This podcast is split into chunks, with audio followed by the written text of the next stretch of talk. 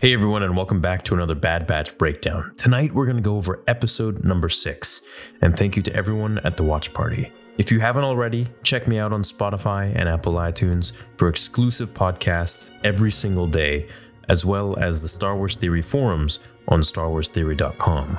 So tonight's episode ramped up as we finally got an answer to what Wrecker's headache was all about, not to mention that mystery character at the end.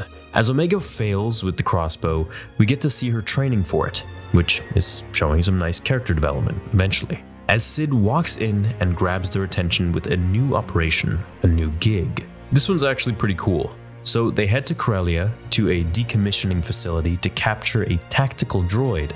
Now, tactical droids were the boss of all other droids during the Separatist army during the time of the Republic. These are the ones that Anakin and Obi-Wan went up against and destroyed. Now, when you capture the head, just like in LEGO Star Wars, boom, you control the whole army, essentially. Now, what I think is, and I'll get more into this at the end of this video, but what I think is that someone hired Cid to find people to get this head so either they can learn how clones fight, because we learn when Hunter is asked by Omega what is so special about tactical droids, he says the more they fight, the more they learn.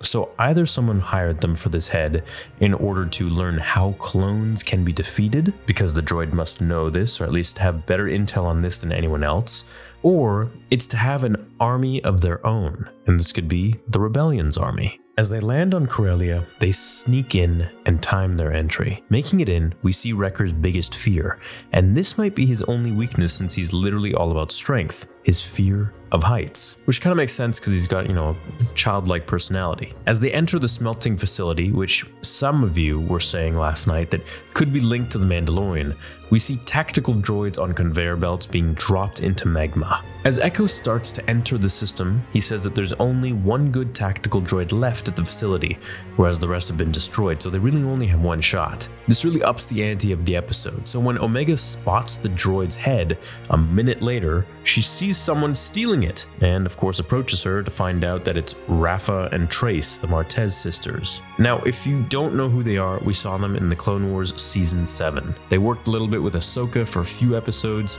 and then they all went on their way. As the droids walk in, everyone teams up, except for, of course, Rafa, which is not really a shocker. They blast their way out of there, and it's everyone just playing tag with the droid head, essentially.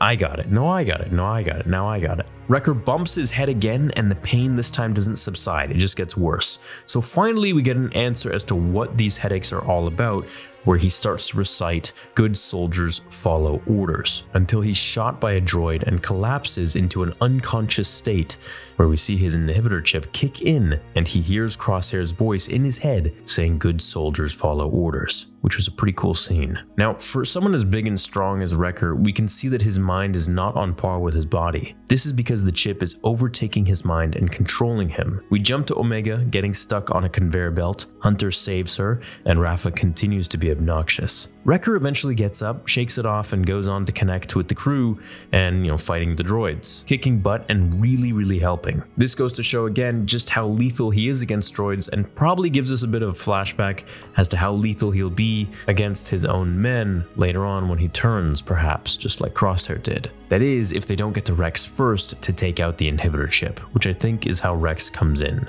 Rafa tells them to rewire the droid's head to command all of the droids around, such as the B1 and Super Battle Droid.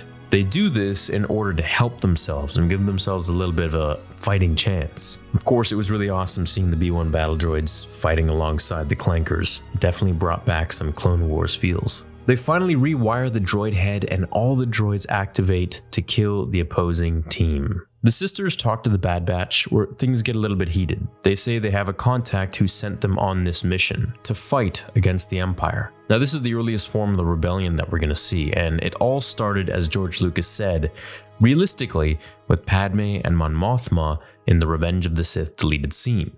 Hunter tells us that clones are all different until Rafa says, Yeah, I heard that before. Now, this really made me wonder, uh, and I'm thinking maybe she's just talking about Order 66 changing all of them, you know, where Hunter says things were clearer when they were just soldiers, or she truly knows some other clones just like the Bad Batch, maybe Rex. Now, going back to what Hunter said, things were clearer when they were just soldiers, this really holds the burden of what they carry around of not knowing the start of what really happened to them all, that it's out of his control. He tells her that she can do better with it, to which she takes it. Now, this really shows the burden that he carries of not knowing the start of what really happened to them all. Why did the clones turn so much? Why is Crosshair doing what he's doing? I mean, they're brother. And soon enough, same thing is going to be happening to Wrecker right in front of them. Anyways, eventually, the Martez sisters are given the intel that was supposed to be delivered to Cid. When she asks, Why are you doing this? she's met with, Well, you can do better with it. To which she takes it. They separate, and we get an internal view of the ship of the two sisters, who summon R7 to call someone. Now, R7 was Ahsoka's droid in the Clone Wars. She has the connection to Ahsoka, and now her droid is with the Martez sisters. So obviously they met up at some point again, and or maybe there's still some connection there where they're chatting. And it makes me think that maybe Ahsoka is nearby, and they are indeed talking to her, which means Rex would be close too. Either that, or they were calling Bail Organa, which is who I think they were really calling. Now, some people in chat were saying it's Ahsoka, which can't be true because they said call him. And I don't think it's Obi Wan Kenobi because Obi Wan is really living on the down low right now. He doesn't want anybody to know anything about him. And his sole purpose in life is to essentially just protect Luke. But at this point, I imagine he's pretty torn up with what happened to Anakin after Order 66. So I think it was Bail Organa they were calling. He is leading the rebellion along with the others in such an early state of the galaxy, if we can even call it the rebellion just yet. Now, how will they use this power for good? Well, here's what I think, and I touched on it earlier. Either the wrong hands hired them, and they want that droid to see what the weakness of the clones is for phase 3, or they want to be able to have a powerful army to fight back against the Empire. Now, I'm going to make some shorter videos going over the big theories that I have, but I don't want to spoil the show for others by putting a title or a thumbnail that, you know, some people may not like if they haven't seen it yet. So I'll wait until Monday for that, but that's essentially the gist of this episode. There wasn't really all that much. It was basically just Wrecker's fear of heights, Wrecker really starting to be controlled by the inhibitor chip now and then the R7 droid and the character at the end, the mysterious character on the hologram who we don't know who it is. But, you know, I have a hunch that it could be Bail Organa, Leia's dad. Now, of course, not her biological father, which is Anakin, but, you know, her father who's adopted her. Anyways, I hope you enjoyed this review and breakdown. Have an awesome rest of your day. Please leave a like if you did enjoy it. Check me out on Spotify and Apple iTunes for new podcasts every single day, as well as the Star Wars Theory forums. See you in the next video. Thank you for watching, and may the Force be with you always.